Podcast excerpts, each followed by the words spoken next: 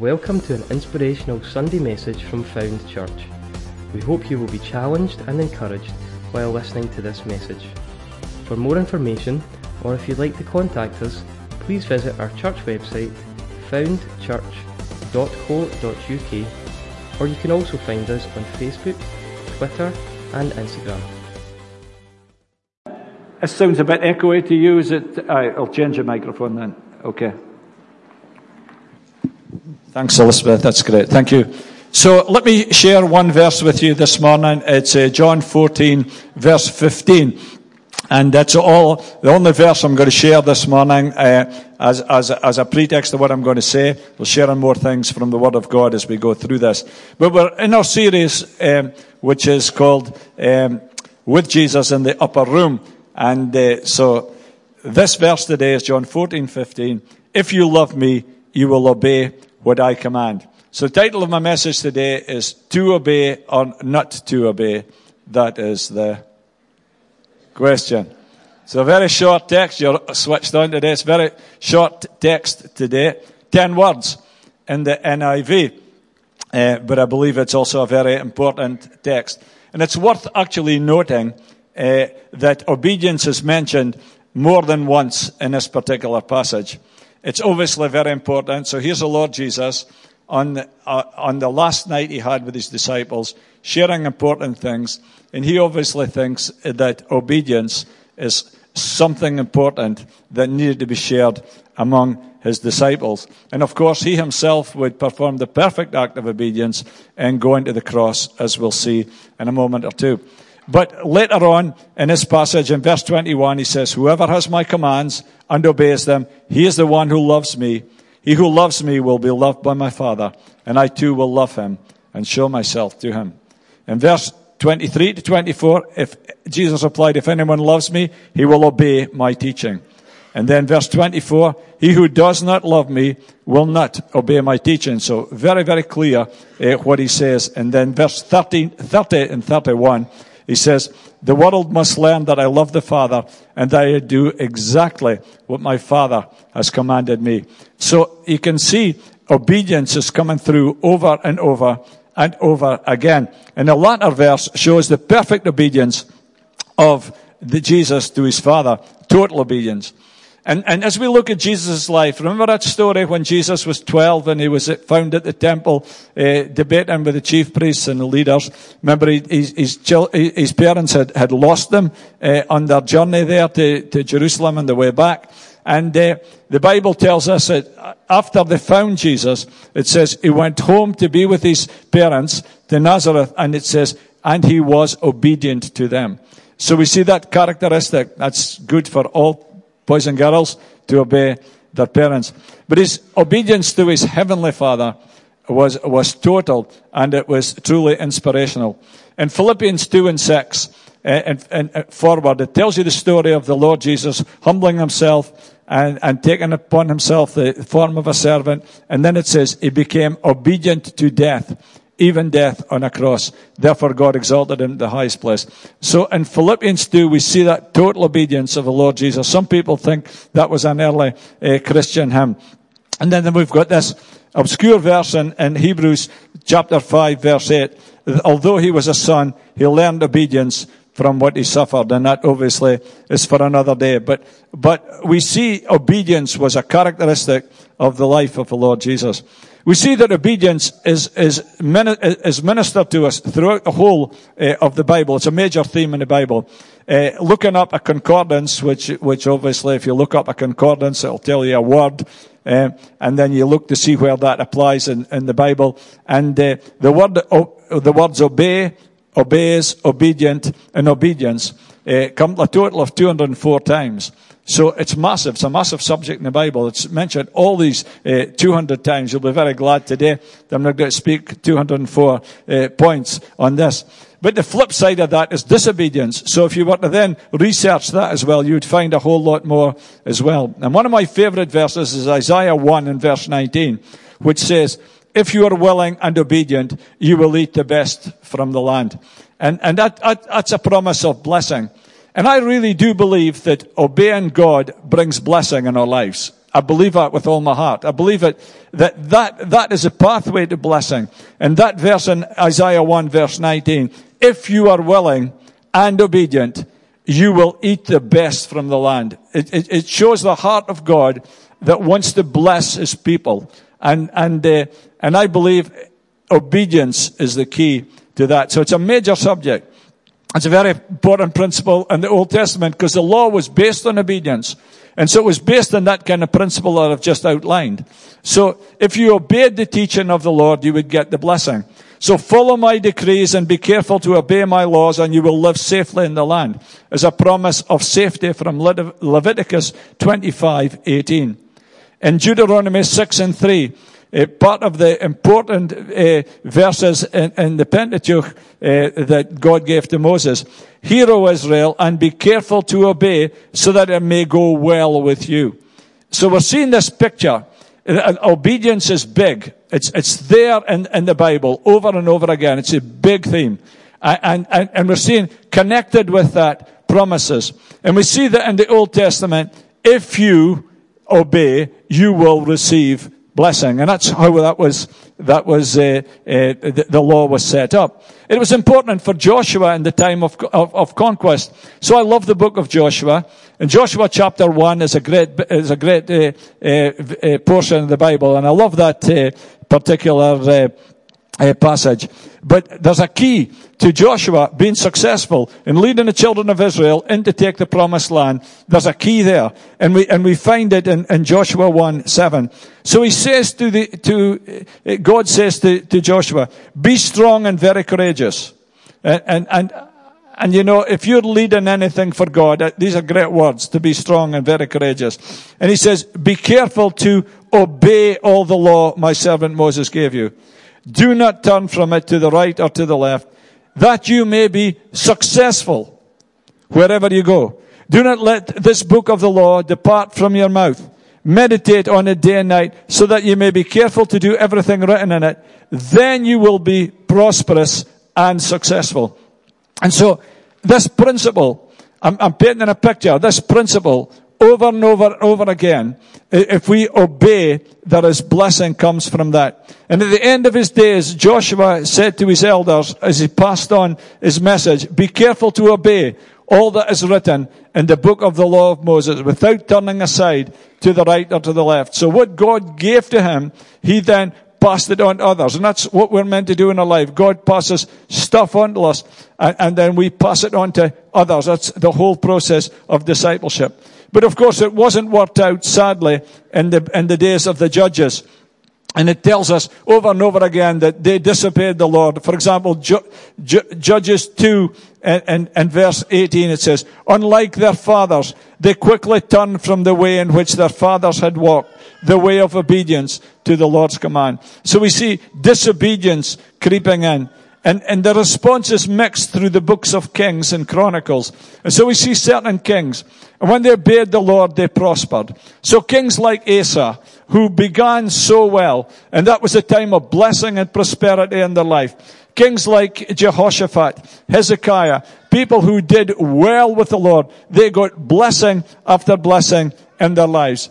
And John Maxwell, in the commentary in his Bible, he, he says, he makes a point eh, in contrasting Saul and David, that Saul disobeyed God in little things, whereas David obeyed God in the little things.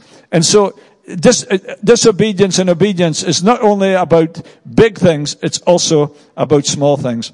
And so we could go on. If we look through the Old Testament, we see blessing coming to people like Nehemiah. We see in Nehemiah sharing that with the people. Be careful to obey all the commands. It's mentioned in the Psalms. In, in Psalm 103, which already been mentioned today, but from everlasting to everlasting, the Lord's love is with those who fear him and his righteousness with their children's children, with those who keep his covenant and remember to obey his precepts. And we could go on. Jeremiah, Daniel have got a lot to say. But sadly, as we look at the children of Israel, we see that their track record is more leaning towards disobedience than it is toward obedience. And in Stephen, in his speech before he was martyred, say, but our fathers refused to obey him. Acts 7, 39. Instead, they rejected him and in their hearts turned back to Egypt. It all begins in the heart. And so Abraham would be a great example of obedience in the Bible, and Saul would be an example, as I've just mentioned, of disobedience, King Saul. And, and so the, the classic passage of disobedience for King Saul is 1 Samuel 15. When God told him to deal with the Amalekites who had been a thorn in the flesh to the children of Israel down through the ages. And he told them to deal with the Amalekites. But, but he didn't deal with the Amalekites. He didn't do what God asked them to do. And God told them to destroy the sheep and the cattle. Uh, and uh, of course he didn't do it. And then when Saul met, met, met Samuel the prophet, I, I, I just, I just love and, and, and I'm challenged by the way that, that, that he acts and reacts.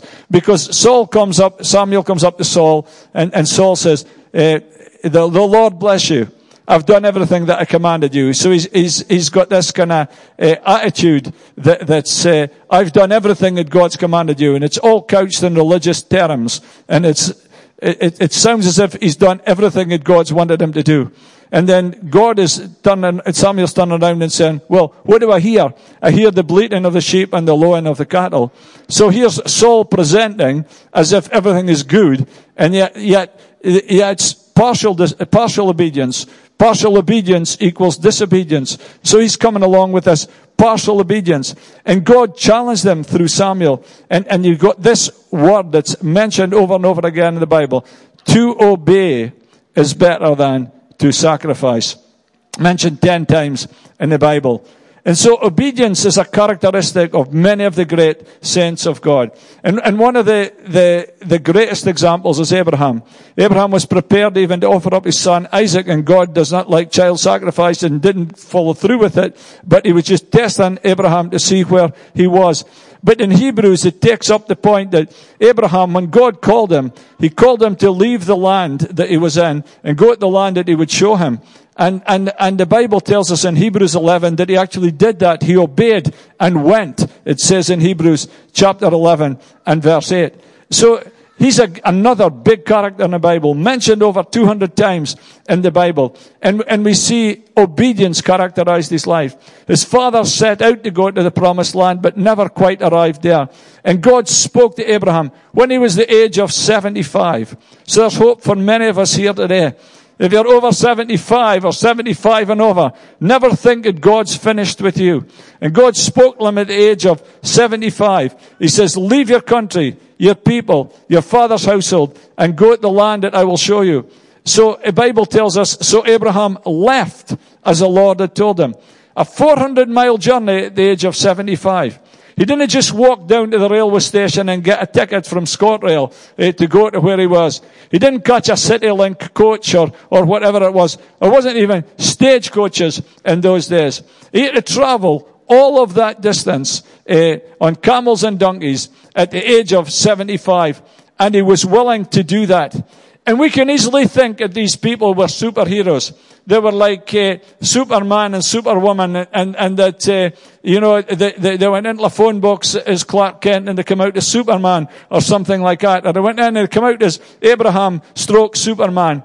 But, but they were just ordinary people like you and me.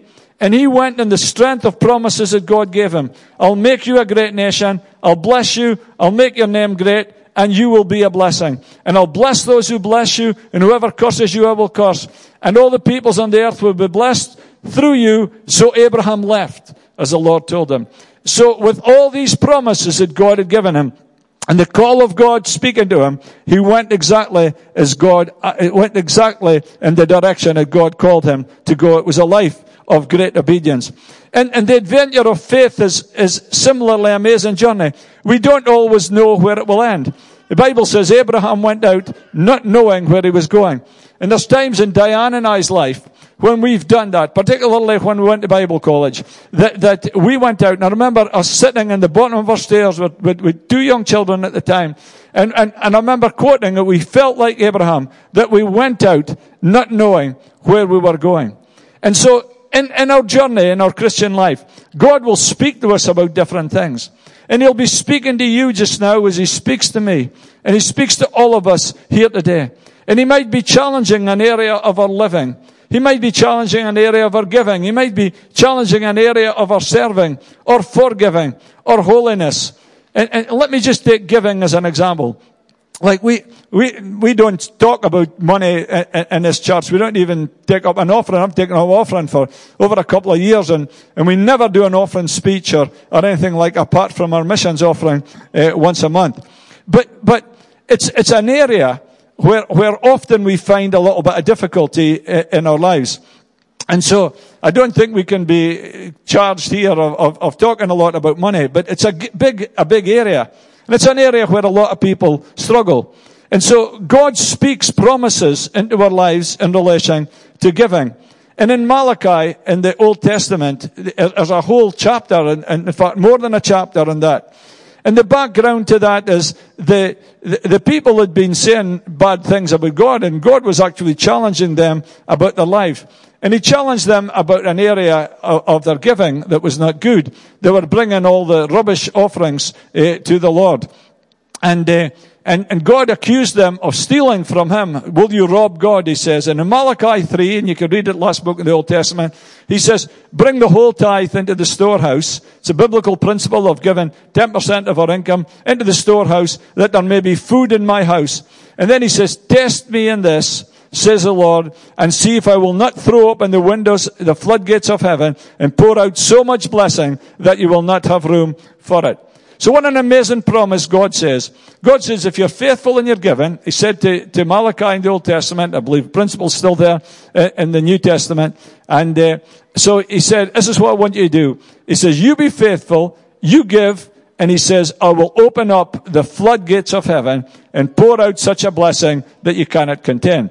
Now I don't know anyone that would not like the floodgates of heaven poured out upon their lives. I don't know a single person that wouldn't settle uh, for that. And that's what he says. And it's one of the only places in the Bible where, where God actually says, uh, test me in this, prove me. He says, put me to the test.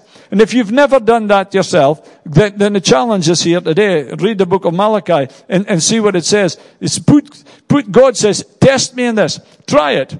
We taught our kids this. We've lived by this principle, Dan and I, all our married life. It, it, it's, and if I'd unpacked that with Jeanette at, on Wednesday night eh, eh, at, at MySpace, Jeanette would have told the same story because I've heard her tell that story many, many times. But only by doing it would they discover it actually to be true. And his promise to his people then is still a promise to his people now. That promise has no expiry date. And the onus on us is to trust him. As if we do that, that this is what God says that he will do. And, and, uh, and I believe it, it, this promised blessing is, is still available today. And you might, you might think, this is crazy. This is crazy. I've come to church today and Pastor Michael is telling me that I've got to give 10% of my income. No, I'm saying God invites you to do that and, and he's got promises attached to that. And, and, and you think, well, does he, does he not know about the cost of living? Does he not know about the price of petrol? I mean, only last week I went in and it was 139 and now it's 141 and 142 or whatever you go for a litre. And, and, does he not know that, that council tax has gone up? Does he not know that the Bank of England raised base rate last week by another, another 0.25%? Does he, does he, does he not know that these things are going on in our world today? Yes. So we've been in situations ourselves when we went to Bible college on, on, on a grant of 80 pounds a week and, and we still tithe and still gave to the work of God. And it's been part of our, of our, of our life, all our life. And, and the same principle is in 2 Corinthians chapter 8, I think it is, in the New Testament, where Paul speaks about sowing and, and, and, and, and uh, reaping. And, and this week, you know, I, we're growing some tatties out in my back garden this year. And uh, so I planted potatoes, and I made a mistake of planting potatoes and, in, in, a, in a, a bucket that had no drainage at the bottom. So I had almost mashed potatoes when I, when I took them. And, uh, but the ones that I did get right and I planted, I, I lifted up a stem of potatoes this week. I planted one and uh, I think there was eight potatoes came out of that. And that's, that's, that's what God does. That's, that's His principle. But obedience is not just an Old Testament concept. The Old Testament law, as I said, work like this. If you obey, you will get the blessing. But it's New Testament. And, and, and, and Jesus said in the Great Commission in Matthew 28, He told us all to go into all the world and preach the good news of the gospel and to teach people everything that I have commanded you, to obey everything that I have commanded you. So, so this principle of obedience is there. Jesus prayed and taught us to pray, thy will be done. And there's huge amounts in the Bible about obeying his commands. John taught in his epistles, 1 John 5 verses 3, this is love for God to obey his commands. It's a love test. We read it uh, earlier on. If you love me, you'll obey what I command. John 14, 15. And interestingly, the word that sums up our life before we become a Christian is disobedience. And in Ephesians, Paul writes about that in Ephesians 2, 1 to 4. The Spirit who is now at work in those who are disobedient. And, and then you get this picture in the Old Testament and the New Testament. Paul picks it up in Romans. God exasperatingly crying all day long, I've held out my hands to a disobedient and obstinate people. So the thing that should sum up our lives after, after we become Christians is obedience. And the thing that characterizes our lives, is written over our lives before, is disobedience. So in this passage, obedience is the test, the proof, the evidence of love. So in the, in the, in the, in the text I gave, it proves if we love God, we will obey His commands. People who love God, obey God. People who don't love God, don't obey His teaching. Whoever has my commands and obeys them, he is the one who loves me. John 14, 21. So it reiterates the verse of, of, of, verse 15. It's our text today. If we love Him, we'll obey His commands. Love is the basis of our relationship with God. Our love for Him is manifested in obedience. And those who show their love by obedience obtain great benefits. As one guy says, loving Christ pays unmatched dividends. Because it says here in verse 21, you'll be loved by both the Father and the Son and will receive even greater revelation and it's re-emphasized in verse 23. He, in verse 23 he says, we'll come to him and make our home with him. And one commentator says the reality of Jesus in the Father's presence would be conditioned upon obedience. Well, what does obedience look like? Well, it looks like Jesus. Because he was obedient to death, even death on the cross. He left heaven. He was willing to come. He came to obey. He said, Lo, I delight to do your will. And in Romans 5, Paul makes an argument between the, the, the, the, the, the, the, first Adam and the last Adam. That the first Adam disobeyed, but because of the blessings and the obedience of Jesus, we've all been brought into a wonderful relationship uh, with Him. Obedience characterized his whole life. It can look like difficult, but it's always rewarding. And it's not always easy. It's not always easy to forgive. It's not always easy to give. It's not always easy to bless when cursed. It's not always easy to turn the other cheek. Love can be hard. And Paul himself knew that. He says, in his life, he says, the things that I would do, I do not. And the things that, that, that I don't want to do, I do. And who will deliver me from this? And, and Jesus was the one who would deliver him. And some of the old commentators and some of the modern commentators have said the same things. And people like Charles Stanley, who just died earlier on this year, he says one of the best things that we can do in our life, one of the best pieces of advice, is to decide in, in advance that whatever God tells us to do, that we're going to do it. We're going to obey Him. So whenever different things happen in our life, different temptations, different challenges come, that we're going to obey Him. That's our advice, regardless of what happened. Richard Exley tells a story of how he, he's a young pastor in the church and he kind of blew things up a bit by the, by the way that he, he, he acted and reacted. He'd been a bit harsh and a bit overpowering. And, and then God spoke into his life and he says, take the men together and he says, I want you to humbly wash their feet and, and uh, ask for the permission to do it and then say, I'm really sorry for the way that I treated you. And when he, when he did that, he says it, it changed the whole dynamics of what was going on in their team. It's very biblical uh, to be reconciled uh, to our brothers and sisters. So decide beforehand that we will obey whatever he says.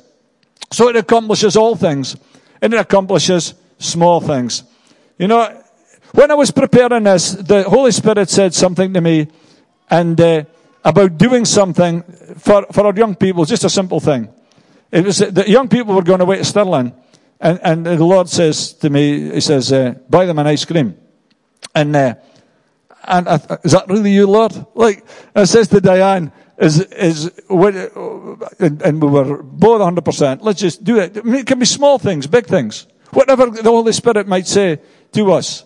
You know, the root cause, Exley said, of virtually all of our spiritual failure is disobedience in the little things. And he says, over a period of time, your spiritual strength is compromised. And then when a crisis of temptation arises, you simply do not have the will to resist. So he's saying, bit by bit, as you obey, you're building resilience in your life. I believe that with all my heart. And he says, every time you disobey, you're like chipping away at the inside of your resilience and, and, and your strength and the power that God has given us. And Oswald Chambers said, the golden rule of understanding spirituality is not intellect, but obedience. If a man wants scientific knowledge, intellectual curiosity is his guide. But if he wants insight into what Jesus Christ teaches, he can only get it by obedience. So the band can come now. And more I could have said, but obedience may be, may be costly, but so is disobedience. And there's lots of people we could have looked at uh, in relation to that. So there's a call to obedience. In Romans 1, Paul writes, he says, he's been given grace and apostleship to call people from among all the Gentiles to the obedience that comes from faith. And according to Romans 6, we can be a slave to righteousness or we can be a slave to sin. And, and, I, and I reckon that God is challenging us today to obey Him. To obey or not to obey, that is a question.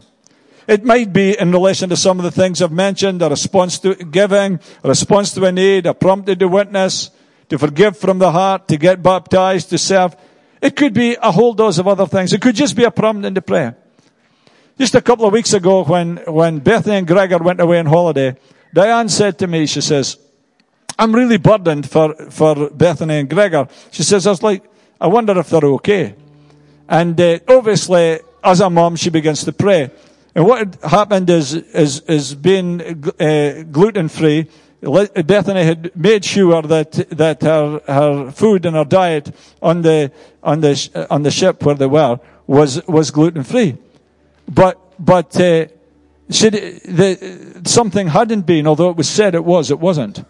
And it made her violently sick. And she was ill. And so sometimes it can come as a prompting in her heart. And go, eh, as a mother, as a, as a husband, as a wife, as, as a child, for a parent, sometimes people will come across our path and, and, and, and God will put things in our mind that, and, and we've got to pray. And so it, it's obedience in these moments. It could be an obedience to give. It could be whatever it might be. A number of years ago, 20 odd years ago, that we, we were in the process of buying a house and selling the house that we were in. We lived in a three bedroom, uh, mid terraced house in Burnhead Road. And uh, it was, our lives were really busy and we had uh, our attic floored upstairs. And in the summertime, it was roasting hot. And in the wintertime, I had a fur jacket and, and a sleeping bag over my legs and, uh, and my computer on, on the top of a worktop and, and, and, uh, and with a, a Ramsay ladder down and we had four kids. And it was busy. And, and, and the house was, was, uh, like too small. And we prayed and, and, and felt that God showed us another house. And we went and we put an offer in for another house. A big story, but this is the gist of it. And then we were putting our house in Burnhead Road up for sale. And I felt that God said to me, trust me to sell your house. And, and uh, that, I thought, what do you mean by that, Lord? And I felt what God wanted me to do was to put a sign in the garden, house for sale. Now, Burn, Burnhead Road's not Belsdyke Road. It's not, it's, it's not the main thoroughfare. And all that we, we, we had pieced to do was stick a sign in the garden. In fact, Tom Patrick made a better sign because I just uh, painted one for sale. He d- did one in a house. And Diane and I were both of the same opinion. This is what God wanted us to do. And we thought, oh, before it comes time to sign the missives, we're going to have this house. And, and, and, and uh, it didn't happen. So we had to borrow money. We did, we did take a bridging loan. We got money from a relative uh, as an interest-free loan. And here we were, hung, hung out high and dry. Like, in a sense, that we were, we were out there trusting God. And wherever we would go, we would hear people speak about the step of faith, obedience, and all that. And this was what God was calling us to do. And to trust Him.